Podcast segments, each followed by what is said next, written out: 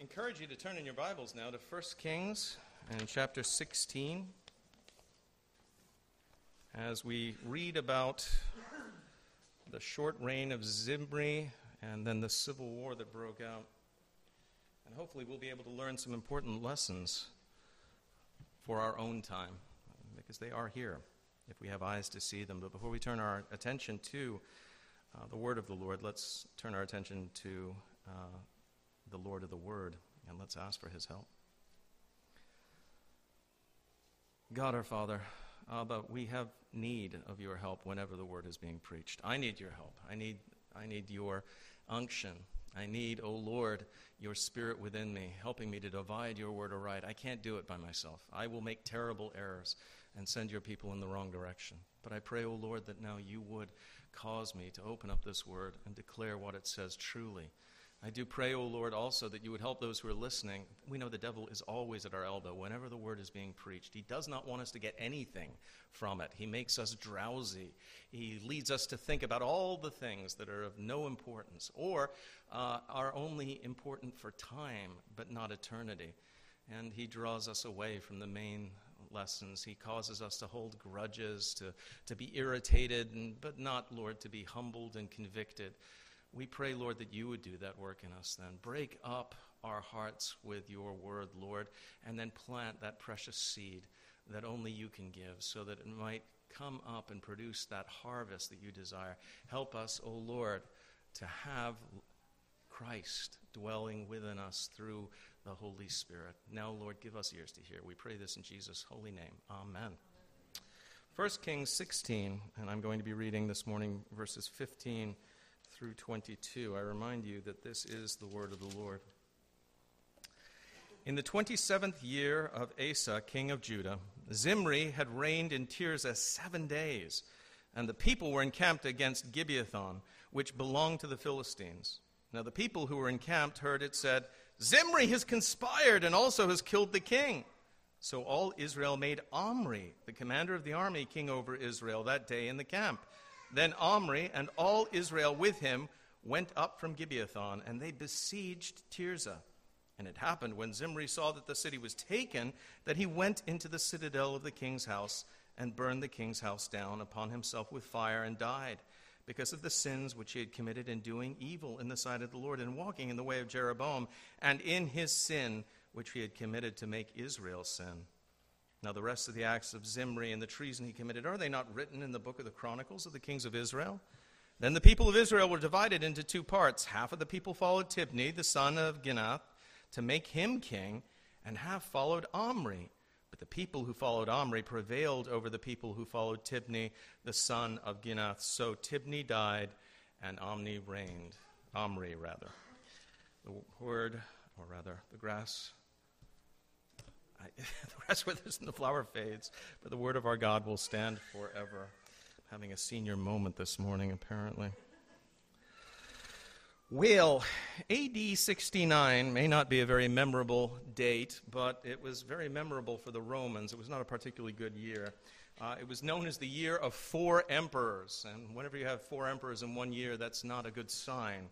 Uh, Nero died in 68 AD. He was the last of the Julian emperors. He uh, committed suicide with the assistance of his servants.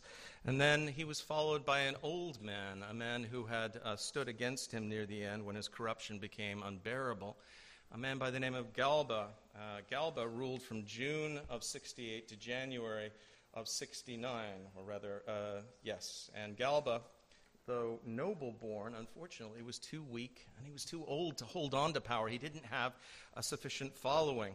And he was in turn assassinated by the Praetorian Guard, and a friend of Nero's, Otho, uh, was initially chosen as emperor to follow him. But Otho's faction also proved too weak to take on the followers of another general by the name of Vitellius. And Vitellius uh, defeated the forces of Otho at the Battle of Bedriacum in April. And Otho, following the example of his friend Nero, also killed himself, although he did it without help. Finally, after a hideous battle in Rome itself in December, a better general with a greater number of legions came in. Uh, his name was Vespasian. He overthrew Vitellius uh, and Vitellius, in turn, was assassinated and then thrown into the river Tiber. Thus, four emperors in one year, a sign of bad things. Galba, Otho, and Vitellius learned a lesson, and they learned it the hard way, and it is this it is one thing to seize a throne, and it is another thing entirely to be able to hold on to it and to be blessed in the holding of it. A petty general by the name of Zimri in the northern kingdom of Israel also learned that lesson the hard way, but not after months, after only seven days a week. Now, we need to ask the question what is going on here? Why did they have this quick succession of, of kings, assassinations, and then new kings coming up? Why all this assassination and, and replacement? Well, the answer uh, was actually given by Solomon in Proverbs 28 2 when he wrote this. He said, Because of the transgression of a land, many are its princes, but by a man of understanding and knowledge, right will be prolonged. In the northern kingdom, they had a succession of kings. Why? Because they had turned against the Lord and his word. They were no longer worshiping him the way that he had appointed. In fact, they had started worshiping false gods in the north. Now, in the south, they still had a good king, a descendant of David by the name of Asa.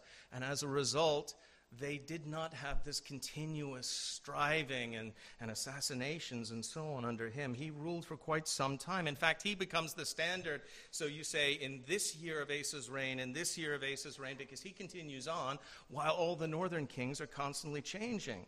We learn then that when men forsake God, they find that their nation has no peace, nor are good rulers to be found and good dynasties to be established.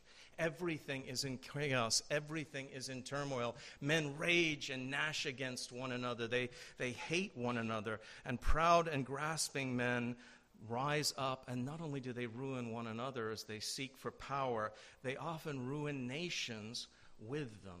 They take down those nations. Well, Calvin reminds us of this. He says, not that wicked rulers are some sort of mistake or they're just a coincidence, but rather when a nation has a wicked ruler, it is the judgment of God that is being shown in that. We should learn from that. Well, let's take a look at this first wicked ruler we read about here, this man by the name of Zimri. Uh, Zimri, incidentally, the name uh, means, well, it comes from the root for a song, a tune.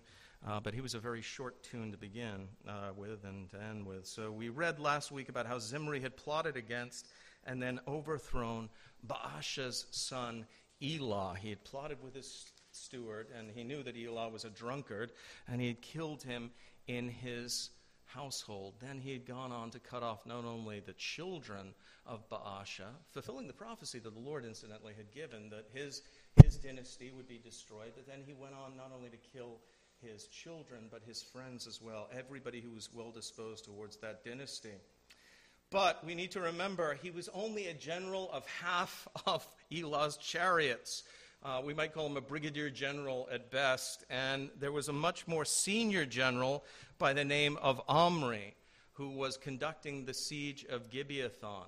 This was a siege which lasted, incidentally, intermittently for 24 years. What had happened was this was a, a, Levitical city. It was in the land of Dan, but it had been taken by the Philistines. They had, uh, they had um, built it up, and now the Israelites were having a terrible time trying to take it. It would take them 24 years before they would be able to overcome uh, the Philistine defense. Now, Zimri's pride and his desire to exalt himself and often we remember that it is pride that goes before destruction and a haughty spirit before a fall. And Zimri certainly was showing that. Ultimately, he would have one claim to fame. He would be the northern kingdom's shortest reigning king. So that's one thing that uh, he's remembered for. But um, having exterminated the royal family, he thought that he had a, had a good claim to the kingdom. But the army and the rest of the people did not. He did not have a large enough faction, and his fellow soldiers did what the Romans would later on often do. They simply said that their general in the camp, they determined he would be the king.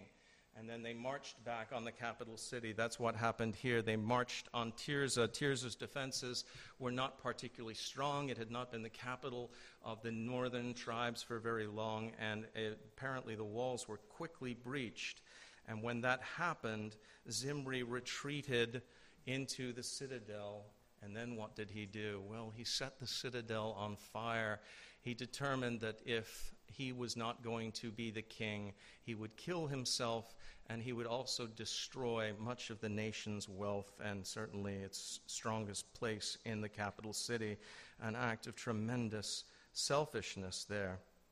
Now, what did he do in seven days that deserved such a condemnation, that he did evil in the sight of the Lord? Well, the first thing, obviously, was even though he was the Lord's uh, anointed agent in one sense, in order, not the, uh, in the messianic sense, of course, though, but he was the chosen agent to destroy the wicked dynasty of Baasha. But at the same time, it was his own wickedness that was at work here. And he uh, not only was a man who did this great evil of killing the prior king, uh, king's son, but he also was a man who was evil in the sense that he did not turn from the sins of Jeroboam. And unfortunately, we're going to see that's the case with the northern kings. They just will not stop their evil idolatry. They won't stop worshiping these false gods. And he uh, is also, we see, supremely selfish in the fact that he, like uh, Sardanapalus, the last king of Assyria, uh, who was a man who was renowned for his sloth and luxury at the end of his reign, when he realized that the uh, alliance that had been created against him was about to overcome him, he also retreated into his inner citadel. He built up this giant pyre uh, he had his concubines thrown upon it and all of his wealth. He was determined that if he couldn't have it, nobody else would. And so he put himself to death. And unfortunately, in that act of self murder, uh, Zimri um, set a terrible example for the people of Israel as well. Zimri's death, though, is not the beginning of Omri's undisputed rule. There's this interesting note. After Omri uh, uh, is uh, overthrowing Zimri, we see that Tibni uh, rises up against him. Now, a lot of people, there's tremendous conjecture here amongst commentators. They're like, well, was it, was it the case that here you had this, the army, the leader of the army is, is trying this coup, and then we have a civilian leader who comes in uh, representing the people, and so we have two factions. Well, we, we know there was a civil war. It lasted five years. We know this because Asa's rule uh, we know in the 27th year Zimri reigned, and then in, and he only reigned seven days. But then Omri doesn't become the undisputed king of the northern kingdom until the 31st year of Asa's reign. So there was a five year period where they were in turmoil, where they were fighting against each other. Half the people following Omri, uh, less than half perhaps following Tibni, and then other people being in between. Finally, Tibni dies. It's very unlikely that Tibni died of natural causes. His death was probably accelerated, obviously, by Omri and his followers. Now, one of the things that we need to look at here is the fact that in Omri, as he rises up, we have a, an effective military leader. And we have an effective political leader as well, somebody who's able to bring the factions together, somebody who was able to consolidate the support of the army behind him, and somebody who was able to wield power. We're also going to see that he's effective when he fights against the neighbors of Israel. But we need to remember this does not make him a good king. Although he may have been a political success in some senses, he was a religious and an ethical disaster, and he spawned one of the worst kings that Israel, the northern kingdom, will ever see. So, what do we learn from this? What do we learn from the example of Omri and then, or Zimri first, and then Omri and Tibni and so on? Well, one of the things that you got to see, brothers and sisters, is the fleeting nature of worldly wealth and power. Zimri only had his wealth and his power for seven days. Omri had it for considerably longer than that. But what does it matter ultimately? Because in both cases, the moment they died, all of the worldly wealth and power that they had accumulated to themselves was snatched away from them. Most people who strive after wealth and power will not even accumulate as much power as Zimri was able to do for seven years. They will prove to be unsuccessful in all of their grasping for the things that this world can give them. And again and again in history, we have seen the cycle of, of despots rising up, dictators coming to power, wielding terrible power for a while, causing misery and death, and then being cast down and ultimately fading away. And what have they gained? What have they gained in an eternal sense? Nothing. And what's their memory? They're, they're hated. Zimri was despised by his own people, they removed him from power. Zimri was not living for God. Zimri left behind no dynasty. Zimri ultimately, although he may have achieved power for a very short period of time, ultimately he was a terrible failure because he was living for the wrong thing. And then what did he do? He dies in despair, killing himself.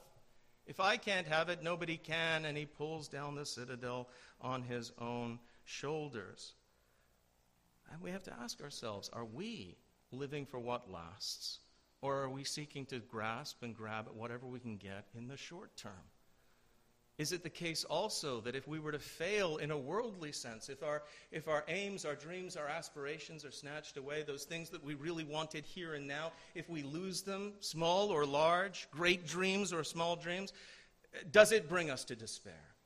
Are we brought to the, to the verge of killing ourselves? Well, if I can't achieve worldly success, if I can't have recognition, if I can't have fame, if I can't have the love that I want, do I kill myself and make an end of myself? Do I murder myself? And that's a question that we need to, we need to look at. Um, the life of Zimri and the death of Zimri in particular put suicide before us. What can we learn about suicide from his example?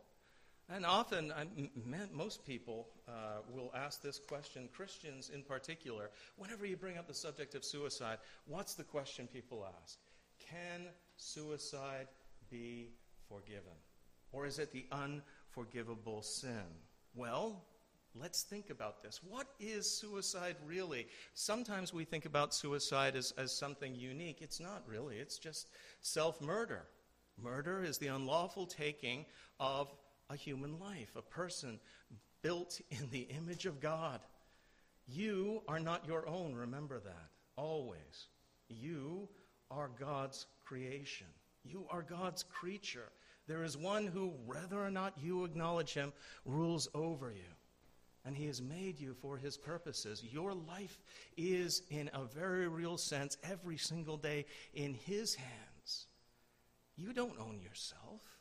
You are not the master or the captain of your fate. He is. So when we kill ourselves, we are doing something unlawful. It is as unlawful as killing somebody else. So let us ask this question If suicide is self murder, can murder be forgiven? Can murder be forgiven? It's not a rhetorical question this time. Yes, it can. Paul and David are proof positive of that. Here we have men who murdered others, who took human life unlawfully. And yet we know both of them were forgiven. But that should never leave us with the conclusion well, if murder can be forgiven, then we can do it, right? It's okay. That should never be our approach to any sin just because a sin can be forgiven, and that at the highest possible cost. Because remember this in order for a sin to be forgiven, Christ had to pay for it on the cross in full. And therefore, there is an awful, awful price to be paid for every sin. And for a sin that involves the taking of a human life, that's a, that's a terrible sin. It also, when we think about it, whenever somebody kills themselves, they leave behind immediately a, ter- a terrible memorial. One inevitably is left with the question was this person really saved if they were brought to this end, if they were caused to despair? And of course, the person isn't there to defend themselves or to clear themselves or to testify and say, Yes, yes, no, I really was a Christian, but I, I listened to the evil one. I allowed the world, the flesh, and the devil to bring me to the point where I, I couldn't take it any longer. And we need to remember that we are saved not by our actions, our works, but by the blood of Christ. It covers all of our sins, past, present, and future. But that should never be thought of as carte blanche to sin. Rather, the forgiveness that we have in Jesus should be something that encourages us day by day to live according to our new nature. You have been freed from bondage to sin, therefore, do not turn back to it. And do not be tempted to do that which is most evil. Hear the, hear the words of Phil Ryken, a commentator on this particular section of Scripture in your Sabbath meditation. He says this, which is very wise. He says, For some people, suicidal thoughts become a preoccupation. We should recognize these thoughts for what they are a temptation that comes from hell itself. God does not want us to die, but to live and to know the power of His grace to help us through all the troubles of life. While there is life, there is always hope in Jesus. So if we are ever tempted to take our own lives, we should fight that temptation with everything we have. If Christ was so willing to lay down his life for you, to go to the cross and to suffer humiliation, and then to suffer in your stead the pains of hell, then how ungrateful are we to put an end to ourselves, listening to the evil one, doing that which he wants us to do? Because understand, there's one thing I've learned from being a Christian a long time. While the devil cannot snatch away our salvation, he does desire earnestly to snatch away our lives. Often he'll do that, obviously, through the enemies of the church. We pray for our brothers and sisters in Christ who are constantly under threat, constantly being put to death by the enemies of Christ. They st- eh, the enemies of Christ strike at the church because they're doing the will of the devil. They hate Christ. And so, therefore, they strike at his people. And thus, we remember what did Paul hear from the Lord as he was going to Damascus? He heard as he was thrown down, Saul, Saul, why are you persecuting me? So, when the enemies of the church strike at our Nigerian brothers and sisters in Christ, they are actually persecuting Jesus. They're striking at the apple of his eye.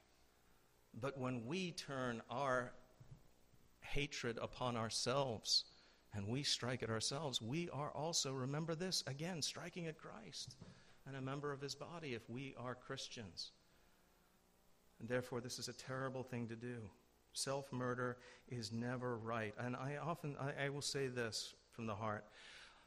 I do a lot of counseling, obviously, uh, from time to time. And there are various events in, in a child's life that can, can really scar them, that are so uh, emotionally and spiritually, and I hate to use this word, but I'm going to, impactful, that they leave uh, lingering baggage for their entire life, often very deep wounds, very deep scars. One of the ways that you can scar children for life is to get a divorce, to rend apart the, the marriage relationship. That always leaves terrible wounds in kids who grow up in divorced families, separated families. Lots of anxieties, lots of fears, lots of, of uh, frustration and anger and so on. But I have to tell you this the children of divorce are as nothing, and I mean this, compared to the children of suicide. Some of the most unhappy, messed up people I have met in my entire life had parents who killed themselves. And it's, it's a heartrending and an awful, awful experience. And it doesn't just affect the children, also spouses who are suddenly bereaved of their mate by suicide are also some of the unhappiest people I have had to deal with. It is, and do not fool yourself, it is a supremely selfish act. It is as selfish as Zimri or Sardanapalus or any king like that going into the citadel, lighting it on fire, and saying, If I can't have what I want, I'm going and I'm taking my ball with me. That's it. That's all we're doing in that. And it may seem like it's the only way out. It never is. We'll discuss that in a little while later. But I want to bring something else before you. It's interesting. Sir Walter Raleigh, in his History of the World, he, um, he asked this question why was it that there were all these confusions and revolutions and constant turmoil in the kingdom of Israel? And yet, they never thought, in the midst of all of this unhappiness, in the midst of civil war, they never thought of returning to the house of David, of saying, It's time to end our rebellion. We may not like Asa, we may have gotten in a fit of pique uh, uh, up against David and his household, but Asa is certainly a much better ruler than most of the guys that we've been going through. And they don't seem to have half the turmoil we do. Why didn't they unite themselves to Judah? Well, um, Raleigh believed that the reason was, and he's giving a political answer, I think, to a spiritual question. He thought it was because the kings of Judah had assigned themselves a more arbitrary, a more despotic way of ruling. It was divine right of kings, and these people, having had kind of a more Republican and um, small r Republican uh, way of government wanted to self rule themselves. The tribes wanted more autonomy, they wanted more independence. That was his answer. I don't think that's right, though. I really don't. What do I think is the reason why they refused to be reunited with their brothers and sisters in the south, their fellow Israelites? I think the answer is found in what we sang a little while ago in Psalm 2. Open your Bibles. Would you just go, if you're not already in the Bible, go to Psalm 2 and read with me this.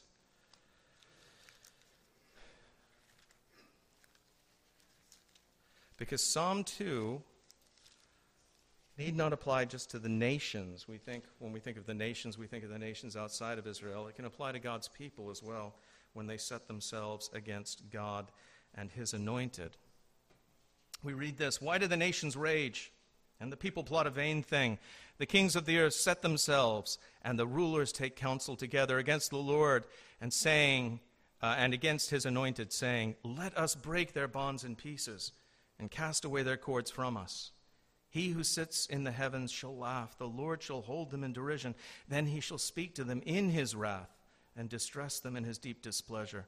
Yet I have set my king on my holy hill of Zion. I will declare the decree. The Lord has said to me, You are my son. Today I have begotten you. Ask of me, and I will give you the nations for your inheritance and the ends of the earth for your possession. You shall break them with a rod of iron. You shall dash them to pieces like a potter's vessel. Now therefore be wise, O kings. Be instructed, you judges of the earth. Serve the Lord with fear and rejoice with trembling. Kiss the Son, lest he be angry and you perish in the way when his wrath is kindled but a little. Blessed are all those who put their trust in him. What has happened?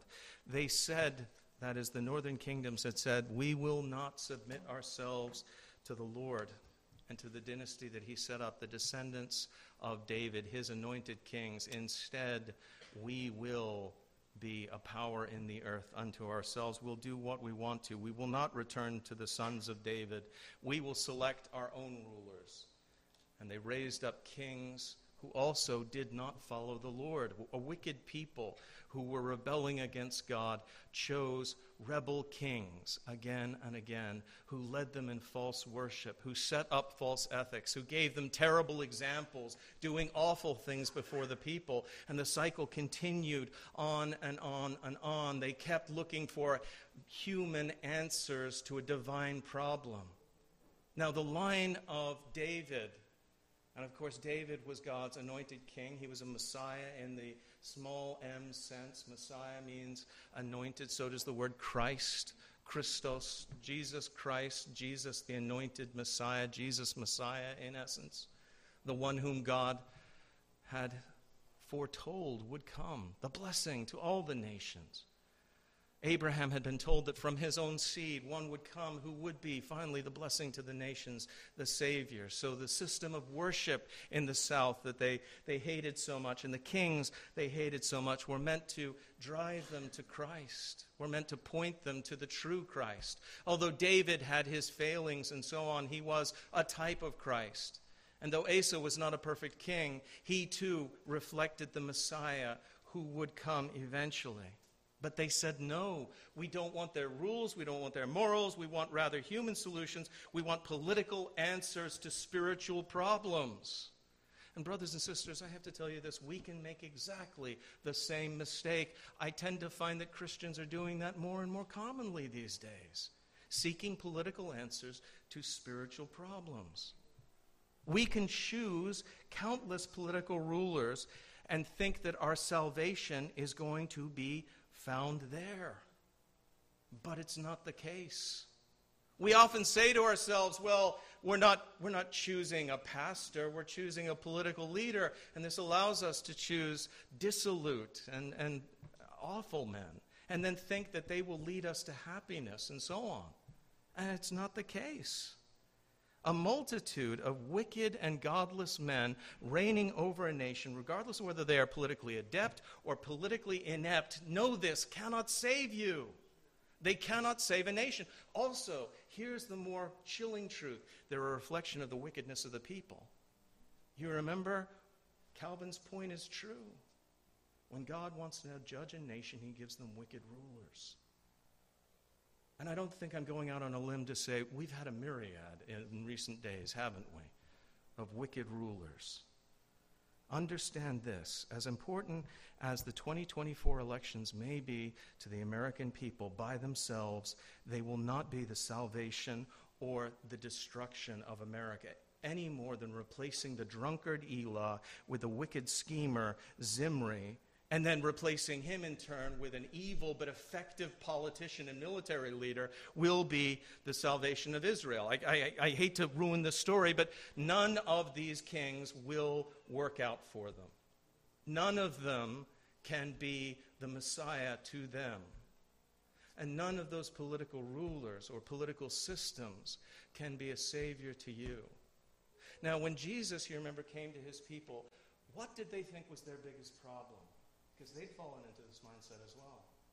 They thought their biggest problem was Romans, Roman occupation, the fact that we are a subject people. And I, I don't want to downplay the fact that when you know you've got a, a foreign people with their foot literally on your neck, telling you what to do, running your country, that's something that I mean. I, if you guys were being ruled by the Chinese today, I know you would be gritting your teeth and, and, and very upset more than very upset, not taking it, that kind of thing. So I, you've got to understand how they felt. And yet, was that their biggest problem? Was that what Jesus came to free them from, Roman oppression? And the answer is, of course, no. He came to deal with a much bigger problem, which is the problem of the heart, the problem of the wickedness that lay within it. And the people, seeing someone who had come to deal with their real problem and not their political problem, rejected him. We will not have this man to rule over us. And unfortunately, so many people within the church, if we don't answer, if, if we're not answering the political question, or political questions either on the left or the right, we reject Jesus. We want a political Jesus just as much as the Israelites did. But, brothers and sisters, that's not what we need. Your biggest problem, my biggest problem, our biggest problem collectively and here I'm really going out on a limb, forgive me, is not Joe Biden and his administration. It's a problem, but it's not our biggest problem by far. The biggest problem lies here within us. It's our sin nature. It's the sin nature of, of our nation, the sinful things that we're doing. Brothers and sisters, the reason we're doing it is because we're sinners and we need a Savior. We need salvation. We need Christ a cult of personality, all sorts of tribalism will not work. What must happen? We must bow. As Psalm 2 said it before us, we have to bow before the Son. We have to kiss the Son lest he be angry and we be dashed. That nationally will happen to us unless we reform, unless we revive, unless we return to Christ. I have no doubt that we will be like countless other nations that have rebelled against God and ended up dashed. But it's so unnecessary because we are freely offered salvation in Christ. All we have to do is submit our prideful wills to Him. What we have to do, therefore, is ask that the Lord would break us of our pride and humble us and lead us to do His will, to love His Son, to kiss the Son, and to know the blessings that He gives us. He's not joking when He says, Blessed are those who know Him. That's been my experience. I hope you know Christ. I hope you've come to him already. I hope he is dealing with the problems of your heart progressively day after day, freeing you from, from that sin nature that the fall gave to all of us. But if not, I pray this would be the day that you do finally bow the knee and kiss the Son, no longer raging against his rules, no longer thinking that you can save yourself or that a political system or any philosophy will save you or a political leader. Kiss the Son while there's yet time. Bow before Him. Let's go before Him now. God, our gracious Father, we are so thankful, Lord, that that you have made allowance for, for our sinful nature. Lord, it would have been a just thing to judge us and to send us all to hell, but you determined you would not do that. I thank you, Lord, that while there is no answer to be found in, in political rulers, not in an eternal sense, there is the answer to all of our needs in Christ. I pray, therefore, Lord, that we would bow before you, that we would accept your moral law. We would accept what you say about us, Lord, and our, our true needs, and that therefore we would believe on the Lord Jesus Christ and accept that gracious salvation that he offers to us. That we would not be so foolish, even if we don't do it literally, going into our households and, and lighting them on fire. I pray, Lord, that we would not, oh Lord, fall asleep while the house is burning. Oh Lord, may it be the case that we seek salvation instead. May we come to Christ in humility and accept the love and the grace that he offers to us. May we, O oh Lord, know the blessings that come to all who are his. And we pray this in Jesus'